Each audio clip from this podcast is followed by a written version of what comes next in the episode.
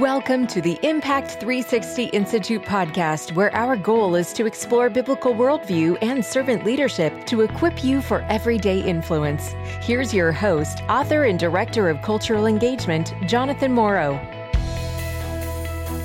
Welcome to the Impact 360 Institute podcast. Why should Christians care about ethics? I'm really excited about our guest today, which is Dr. C. Ben Mitchell, and he holds the Graves Chair of Moral Philosophy at Union University in Jackson, Tennessee. He also serves as the editor of Ethics and Medicine and International Journal of Bioethics. He is a senior fellow in the Academy of Fellows of the Center for Bioethics and Human Dignity and previously served as its executive director. And additionally, for more than 10 years, he served as a faculty member at Trinity International University. And he's also the author of numerous books including the book we're going to talk about today, which is Ethics and Moral Reasoning A Student's Guide. So, Dr. Mitchell, it's great to have you on the podcast today. Thank you, Jonathan. It's my privilege. Thank you. Wonderful. Well, so before we get into the specifics and some of the tough questions or just kind of the different definitions, why do you care about ethics? Tell us a little bit about your story in terms of how you came to care about this topic.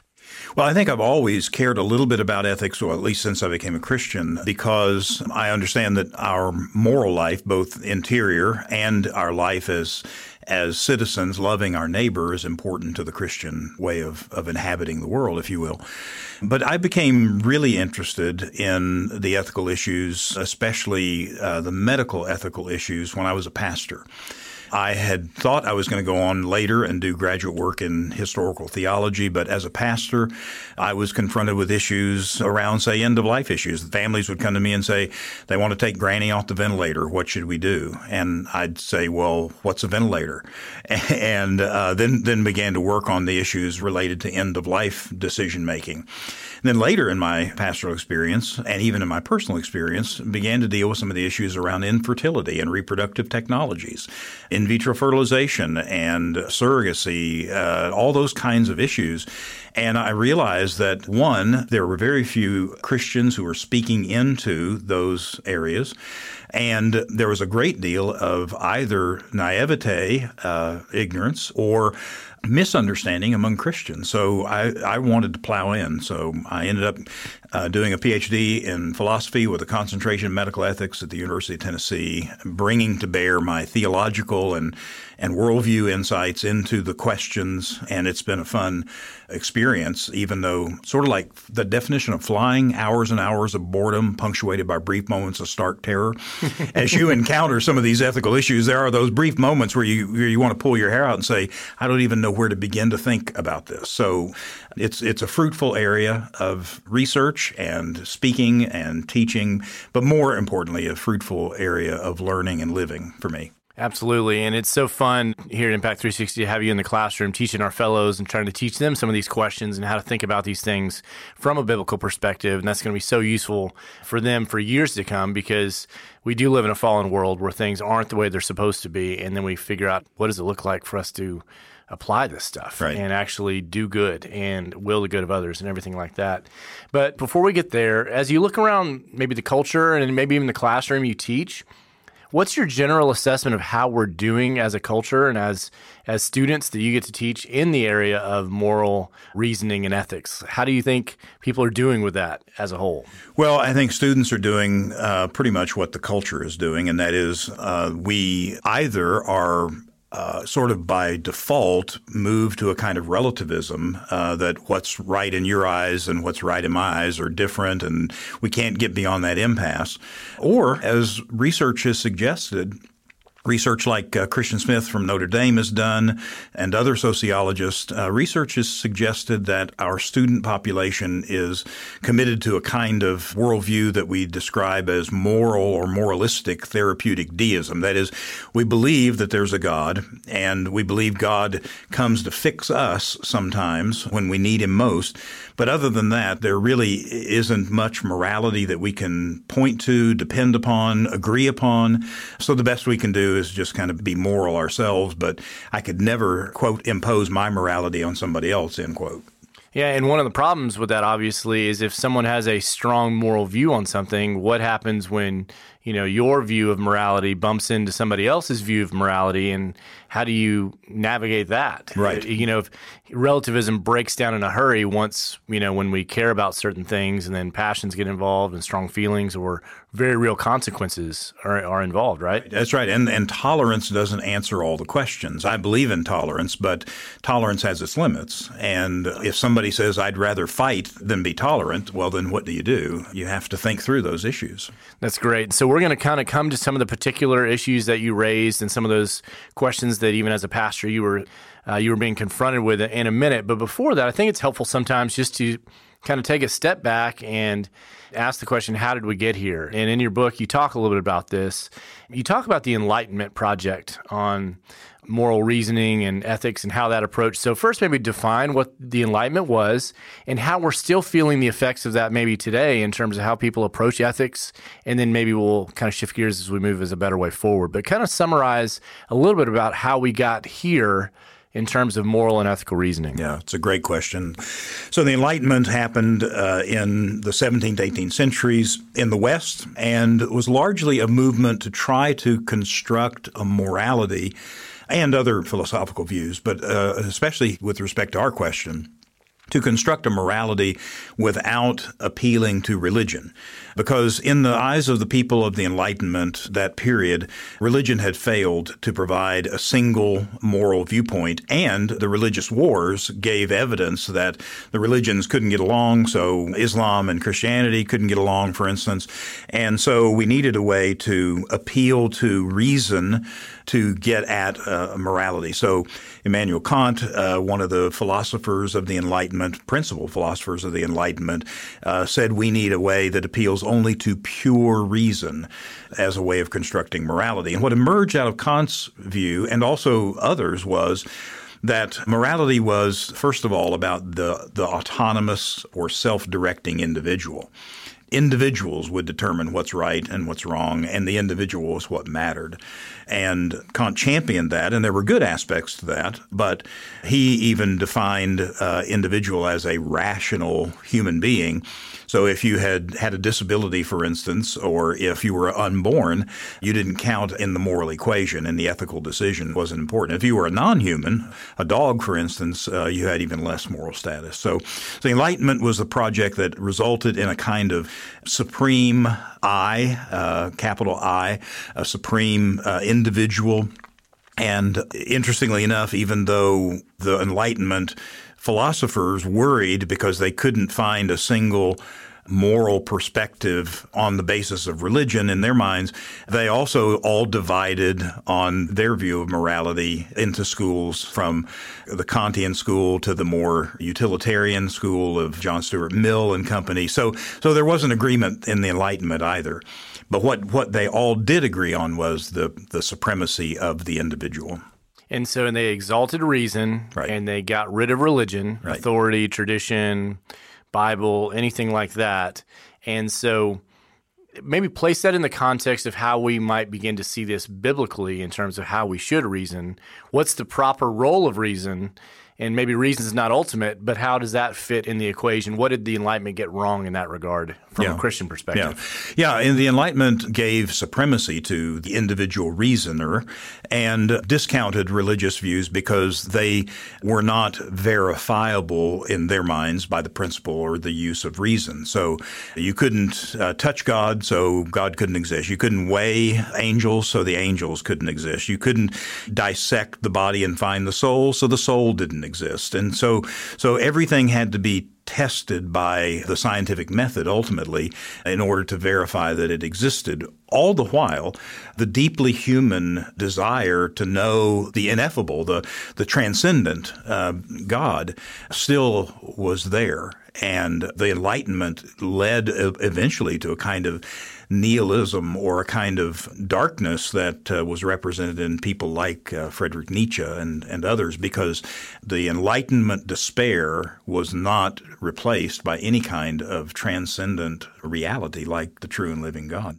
No, that's very helpful. And before we get too far, let's define our terms. How would you define ethics? Um, just for those who are listening right now, what's a good good definition of what is ethics? Yeah, uh, broadly speaking, and and generally speaking, ethics is a way of understanding what is right and therefore what is good in a moral sense. In Christian ethics, I would of course say that ethics is discerning the will of God with respect to what the right and the good are. So trying to understand what God uh, would have us do.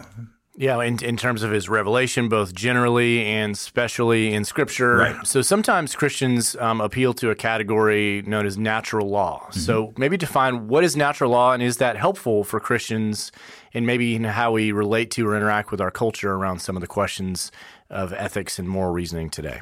So, natural law is the view that there are two books we have, on the one hand, the book of supernatural revelation, the Bible, and on the other hand, we have the book of nature.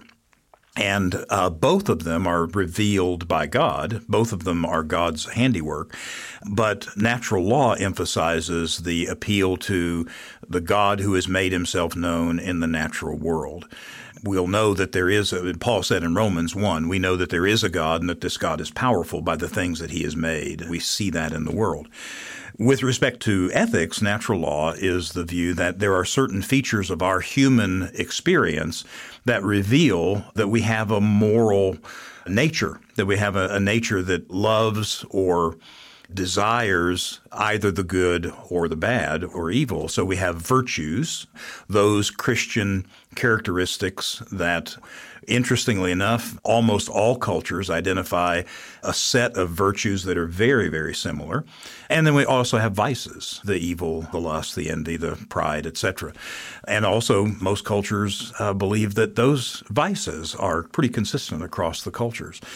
So one of the problems with relativism is that, and our relativist world is that we make the assumption, it's kind of in the air that we breathe, that people differ on their views of right and wrong. So we can never get past that kind of loggerhead or impasse between two people's different views of right and wrong. And it's true. I mean, in one culture, a certain hand gesture might not be offensive, whereas in another culture, it would. Or in Middle Eastern cultures, famously, if you show the bottom of your foot to someone in a gesture, um, it's offensive. Whereas in our culture, you can go barefoot all day long and nobody cares.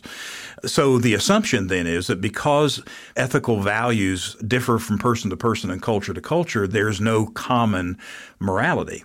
When in fact, if you ask people why do you avoid certain hand gestures, uh, they would say, well, out of respect for someone else's way of living or with respect to them. Why don't you reveal the bottom of your foot to somebody in a gesture? Well, out of respect. So maybe the common virtue is the virtue of respect.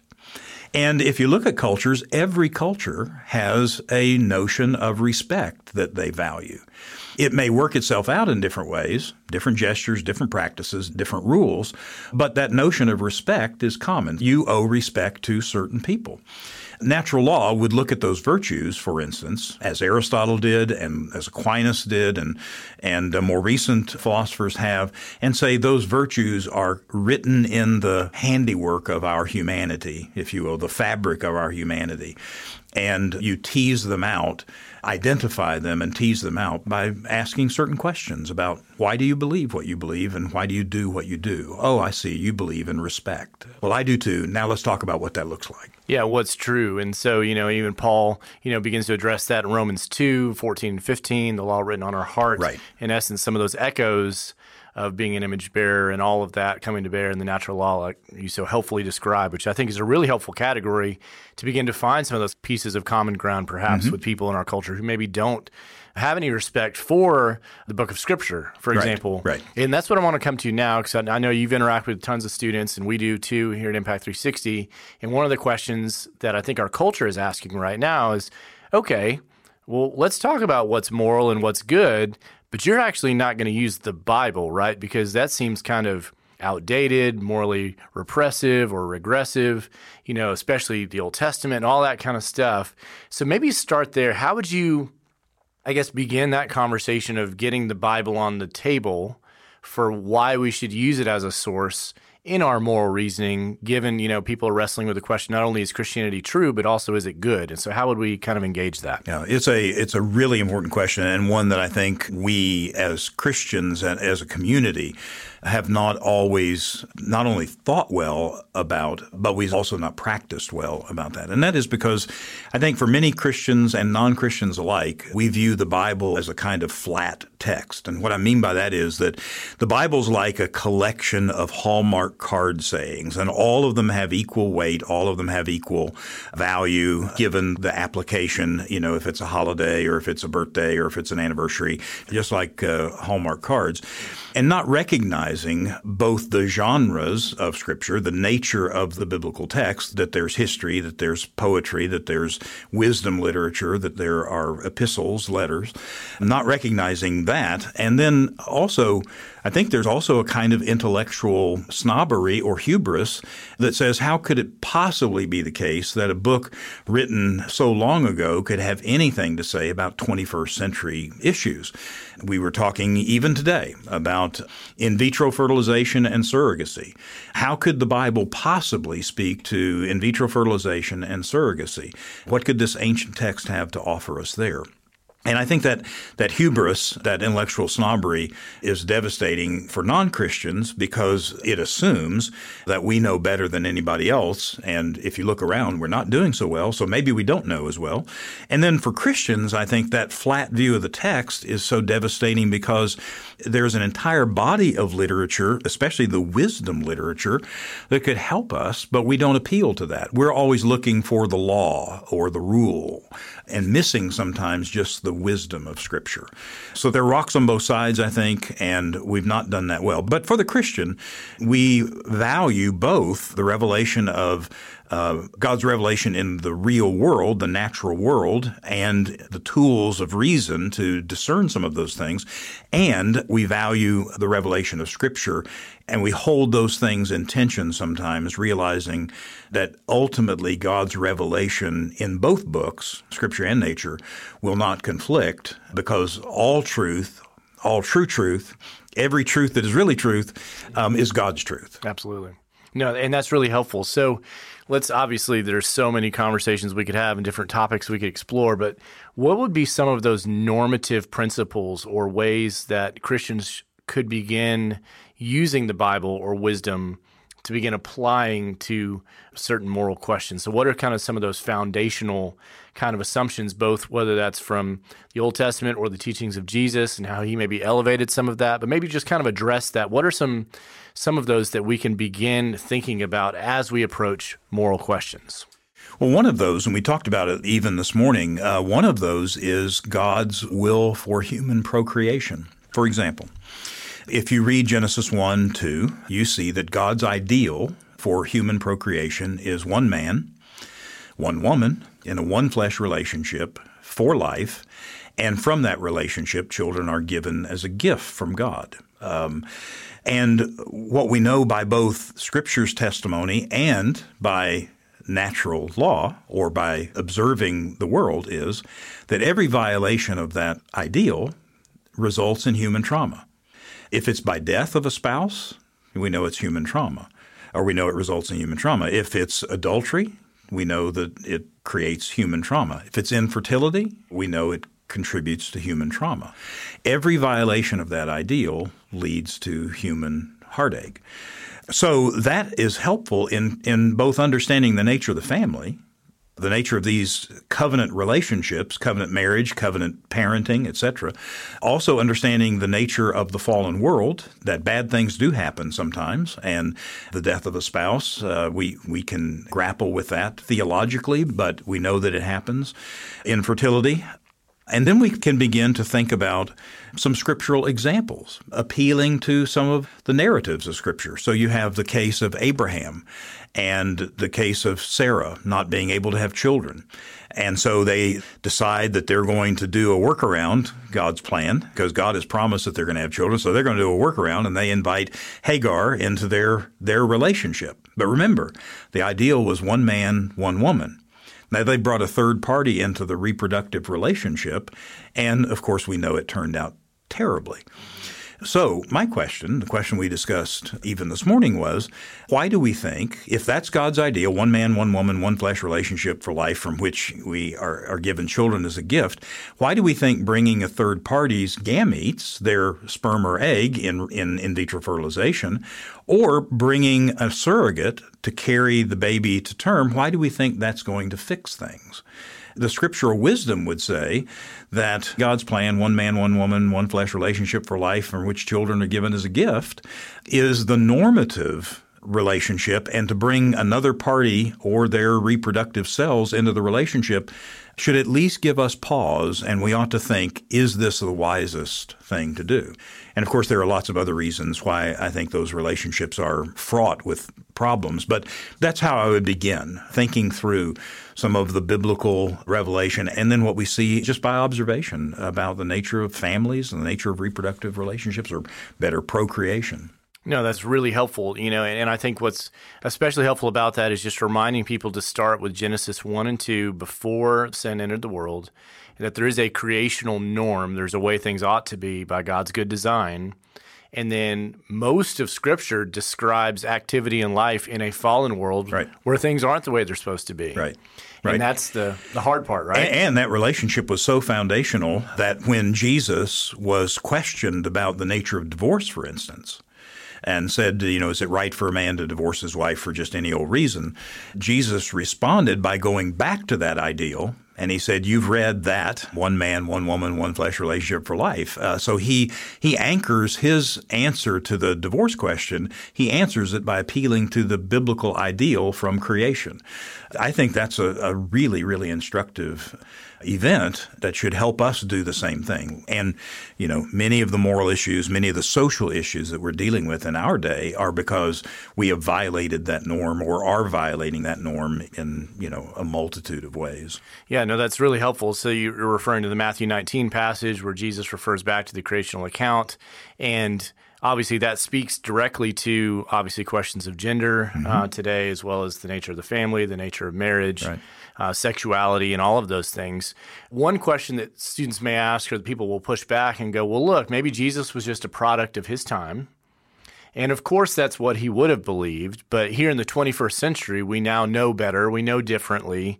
So therefore, that shouldn't be ultimate. Even Jesus teaching on that. How might we go about responding to kind of an objection like that or saying, well, he was just a product of a limited culture with lack of understanding and a faulty worldview because we hear that pushback sometimes. Sure. How can we engage that? Well, I think I think first of all, that's where our apologetic task comes in to try to be able to articulate an argument for the reliability of Scripture, for the the truthfulness of God and His Word, including the second person of the Trinity, Jesus, of course. And so that's a huge project in some cases. But I would, you know, another way to go about it is to just ask ourselves the question as a culture so, how's this working out for us? Mm-hmm. Is violating God's ideal, is that working out well?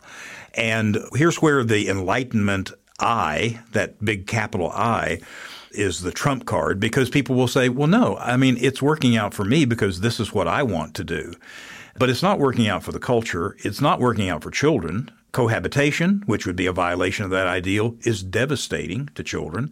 Single parenting, and this is not not a, a rap on single parents, but single parenting is hard on children. It's hard on the single parent. We violate God's ideal again. The reproductive technologies don't answer all the problems that sometimes they create. So again, if one just looks at nature, if you will, if one looks just at the way things are going, it's not going so well. So maybe we need the ancient wisdom. Now, it's clear, you know, Jesus was, um, how can I say this? Jesus was also a man of his culture. He understood his culture. He lived in a culture. But because he is God, he also can transcend cultures and speak a normative word into all cultures. And that's, that's where we'd have to go ultimately, is to say that God's word and the Son of God speak truth into every culture. Absolutely. And at the end of the day, sometimes it comes down to the question of, well, who says so, or the question yep. of authority. And if, like you were saying, if we've made the case that Jesus really was who he claimed to be, that he was raised from the dead, then he brings a unique authority to that question because in many ways, if the conversation ends up going against what someone sincerely wants to do as the individual, they're not going to like whatever, and we don't like it. That's part of the consequences of the right. fall. You know, people talk about that as the kind of the cosmic authority problem. We we all like being God. Thank you very much. That's part of the part of the problem. And so anything that pushes back against my feelings or my emotional pleasure or comfort or happiness, whatever that might be, we are going to bristle. And so that's part of where, as Christians, I think we also need to make sure that we're not being taken captive by a culture that is teaching us to think morally and ethically only in terms of what's comfortable or, right. or pleasing for me in my situation, because then right. it's hard to distinguish, right? Well, that's right. And it's also a reason doctrine's important, because if you say that Jesus ought to be heard as an authority on the subject, their next question ought to be why? Just the question you asked at the beginning. Why do we appeal to Jesus as the authority? Well, we appeal to Jesus as the authority because he claimed to be the Son of God. And he either is the Son of God or he's not. And if he is the Son of God, then we've just made a doctrinal claim. We've claimed that Jesus of Nazareth, the man who grew up in the city of Nazareth in a carpenter shop, that that man is also God. And if he is who he said he is, if he is the God man, the, the man who is the second person of the divine Godhead, then his word matters. We have to pay attention to what he has to say. After all, that's what his father said when he said, This is my beloved son, hear him. Pay attention to him. Absolutely. No, that's really helpful. Well, what I'd like to do now is just kind of shift gears to maybe a couple of just ethical questions, kind of a speed round. Obviously, you could we could spend hours talking about some of these things, and, and there'll be links in the show notes to the books and your and your works that you've published on this. But let's just take um, a couple of these topics. One that's obviously front and center in our culture right now is the topic of immigration, for example, and it sometimes seems that Christians have conflicting moral intuition on this one. It's like, okay, well, what does it look like to love my neighbor as myself? But then, what is the role of government to protect, you know, and promote good and punish evil? And and do Christians and the government have the same moral obligations? Do they not? How do we think through those things in a culture that where we, in a perfect world, would love to help everybody? Yeah, yeah. But we can't. So what do we do? Like help the Christian who's really genuinely struggling with all aspects of, of, say, the immigration conversation. Yeah, right you described the situation very well, and I'm glad we start with something simple. Yeah, uh, you know, that's, that's three, a softball here. So. It's a huge question, but but I think you described the tension really helpfully. The impulse of the Christian ought to be, and ought is a moral word. It signals we're talking about ethics. The impulse of the Christian ought to be to love neighbor as self, and in this case, that would mean to reach out to people who are suffering, especially under either the poverty of their nation or its tyranny, depending on the population. And so I, I think that's a good impulse.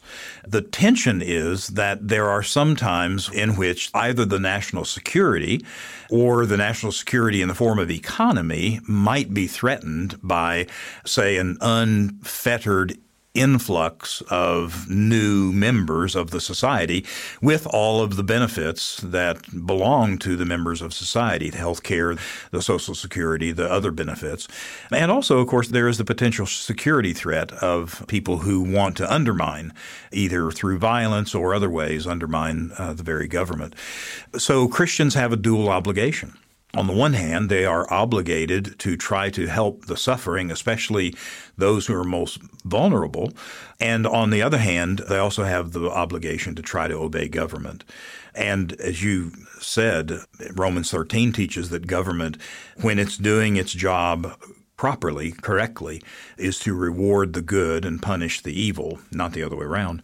And if government is acting in that way, then government has a duty to protect the citizenry of its nation. So it seems to me, uh, bottom line, it seems to me that government has a role in trying to help us determine the criteria or the categories for appropriate immigration.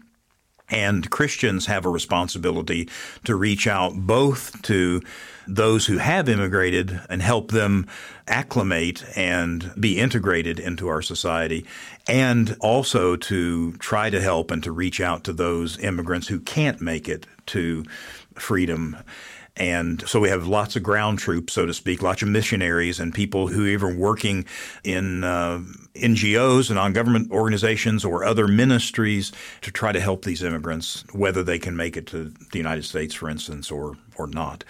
What we're seeing, unfortunately, in some of the Western world, especially in Europe, is we're seeing what unfettered immigration leads to, and it ends up leading to a ghettoization of different cultures. So in London, for instance, you have huge pockets of Muslims who are now wanting Sharia law to be their government and legal statute. They want Sharia banks. They want a complete cultural ghetto in the city of London. How long and how well that can last is really, really uh, an urgent question.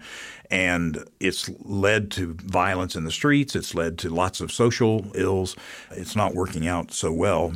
And so I think this is one of the huge questions of the hour. Yeah, no, I appreciate your input on that. And it's just that reminder that good intentions don't always lead to good outcomes. Right. And we can feel like we're doing good and actually not do the good that we're intending to. And that's part of the complexity of that as well. Another question, you know, what about end of life questions? You know, what are a couple biblical principles that a Christian should use to kind of navigate that? I mean, should you try to preserve and prolong life as long as possible, no matter what, at whatever cost? How should we view death? I mean, if our parents are aging, how should we?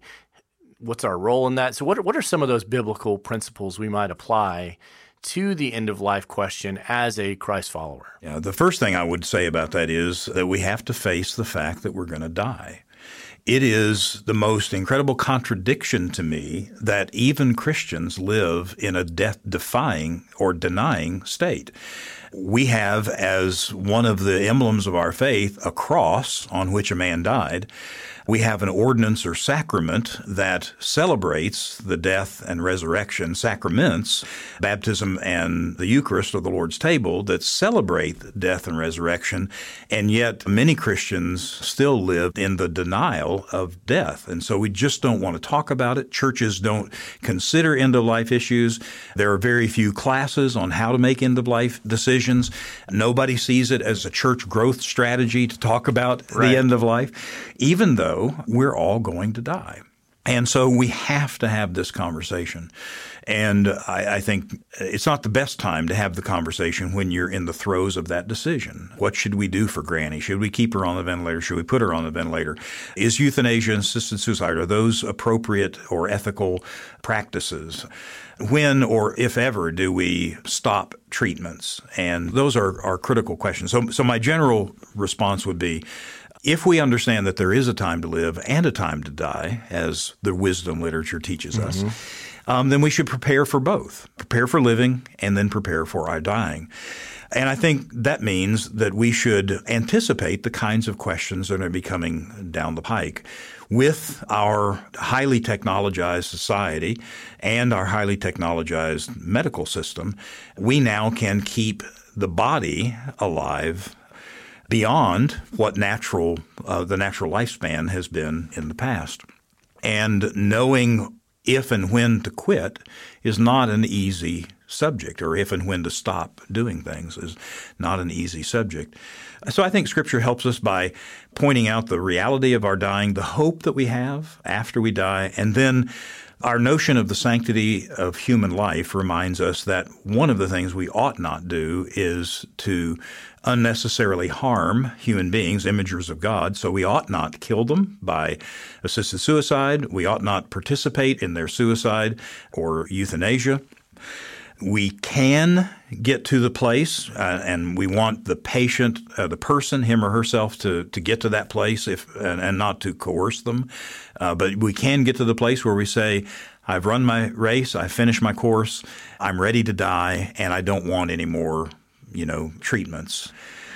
I hesitate just a second when I say I don't want any more treatments because I often hear people say, uh, not thinking about what they're saying, well, it's time to discontinue care or we ought to stop caring. And there's never a time to discontinue care. There may come a time when we say, I don't want that next drug or I don't want that next chemotherapy or radiation treatment or whatever that is. There may come a time when we say, I don't want that, but I would argue that when we make decisions to discontinue treatment, we ought to increase the amount of care. Mm-hmm. And Christians need to help especially other Christians, but but well, let me restate that. Christians ought to help other Christians, but maybe Christians ought to especially help non-Christians prepare for their dying. Mm-hmm. Because we stand as it were between earth and heaven for those people and those who don't know Christ desperately need to come to a saving knowledge of him before they die. So I've kind of talked around your question. Maybe there's something more specific, or maybe that that gets at what you want no, me. No, I think those are address. super helpful categories. I know, you know, like what you're saying in there, that palliative care is fully appropriate to yep. to help people be comfortable, even when you decided, you know, this is not going to fix what is hurting you, but this will help keep you comfortable as right. the disease or as this takes its natural course you know, and we should be attentive to that, you know, and we should be advocates for that to care for people well. But I appreciate your insights on that because it's yeah, but speak to that. Yeah, I mean, unfortunately, we confuse some categories sometimes because the assisted suicide movement as a movement is supposedly there to relieve human suffering. So what we do is we give a patient a drug to take to end his or her life because of their suffering. Well, the problem is we have not, first of all, we've not separated out pain and suffering. Pain is a noxious effect of a, of a certain stimulus, to be scientific about it. But pain is treated by pain medication, by analgesics. Suffering has lots of different causes, and you can suffer from pain. But you can also suffer from emotional issues, uh, unresolved issues in a family, uh, spiritual suffering. There's all kinds of suffering. So, what the assisted suicide movement tries to do is treat people's pain by ending the painful experience and forgets all the other reasons that people suffer. When, if we would address the suffering that people feel, they may not want assisted suicide. They may not want to die that way if we could help them resolve the other experiences of suffering in their lives. And I think this is again a, a, place where we've we've not done well at helping people die, and we've outsourced it to hospitals or nursing homes, and we're not good carers of the dying sometimes. Yeah, and as Christians, we ought to be, and so we ought to yeah. do better and, yeah. and move into those areas for sure. Well, obviously, there's so much we could talk about, so many good questions, but you know, I just appreciate so much just your lifetime of study and work in these areas, just your scholarship and your clear thinking on this. I mean, the book that we've been talking about today is Ethics and Moral Reasoning: A Student's Guide by Dr. C. Ben Mitchell. You know, and if you're listening to this, whether you're on, you know, driving around, commuting to work, or on treadmill, or running around the neighborhood, you know, one of the things that I hope has become obvious is that our ethical life and what is right and wrong matters a great deal, especially as a Christian and a follower of Jesus. And we want to bring a biblical worldview to that. And so hopefully this conversation with Dr. Mitchell has given you some categories and it's also maybe helped you remember that that the world that we're raising our kids into is a very complex world. I mean, we didn't even get to talk about biotechnology and future, you know, can we and should we and all that kind of stuff. And so we need to give our kids the gift of a biblical worldview when it comes to these topics. And these some of these resources by Dr. Mitchell are excellent. That's one of the reasons why we have him and others, and we have conversations about this with our Impact 360 fellows and during the summer, whether it's immersion or propel, to introduce students how to think carefully about this and to make decisions without just relying on their feelings or what the surrounding culture says in the moment. So, um, Dr. Mitchell, I just want to thank you again for being on the podcast today and just your work and highly recommend your book, Ethics and Moral Reasoning, A Student's Guide. It's a great short read to introduce you to a lot of important topics. Well, thank you, Jonathan. It's, it's been my privilege and pleasure, but I have to say also um, what a great experience it's been here at Impact 360. I had known about Impact 360 for a long time, and we've gotten some of your students who've, who've come to Union, and they're all fine, fine students who have a great worldview foundation to bring to their college experience. Many of them end up in our honors program and have such a rich contribution to our life and in our community. But but the energy in the in the classroom today with the students uh, here at Impact 360 has been a real encouragement to me. I I'm more encouraged about the future having been here today uh, than I would have been had I not, because these are fine young men and women who are invested and being invested in in ways that will make them uh, lights on a hill. And I'm so grateful for the work of Impact 360. Well, those are very kind words. We sure appreciate you. And if you're listening right now and you want to find out more, you can go to impact360.org and find out if your student, your son or daughter uh, would be a great fit for one of the things that we're doing here at Impact 360, whether that's during the summer or our fellows, which is our gap year. And we'd love to share more about that with you. And so until next time, I hope you take the opportunity to think carefully about why you believe what you believe and then how to apply that to everyday life. Thanks very much.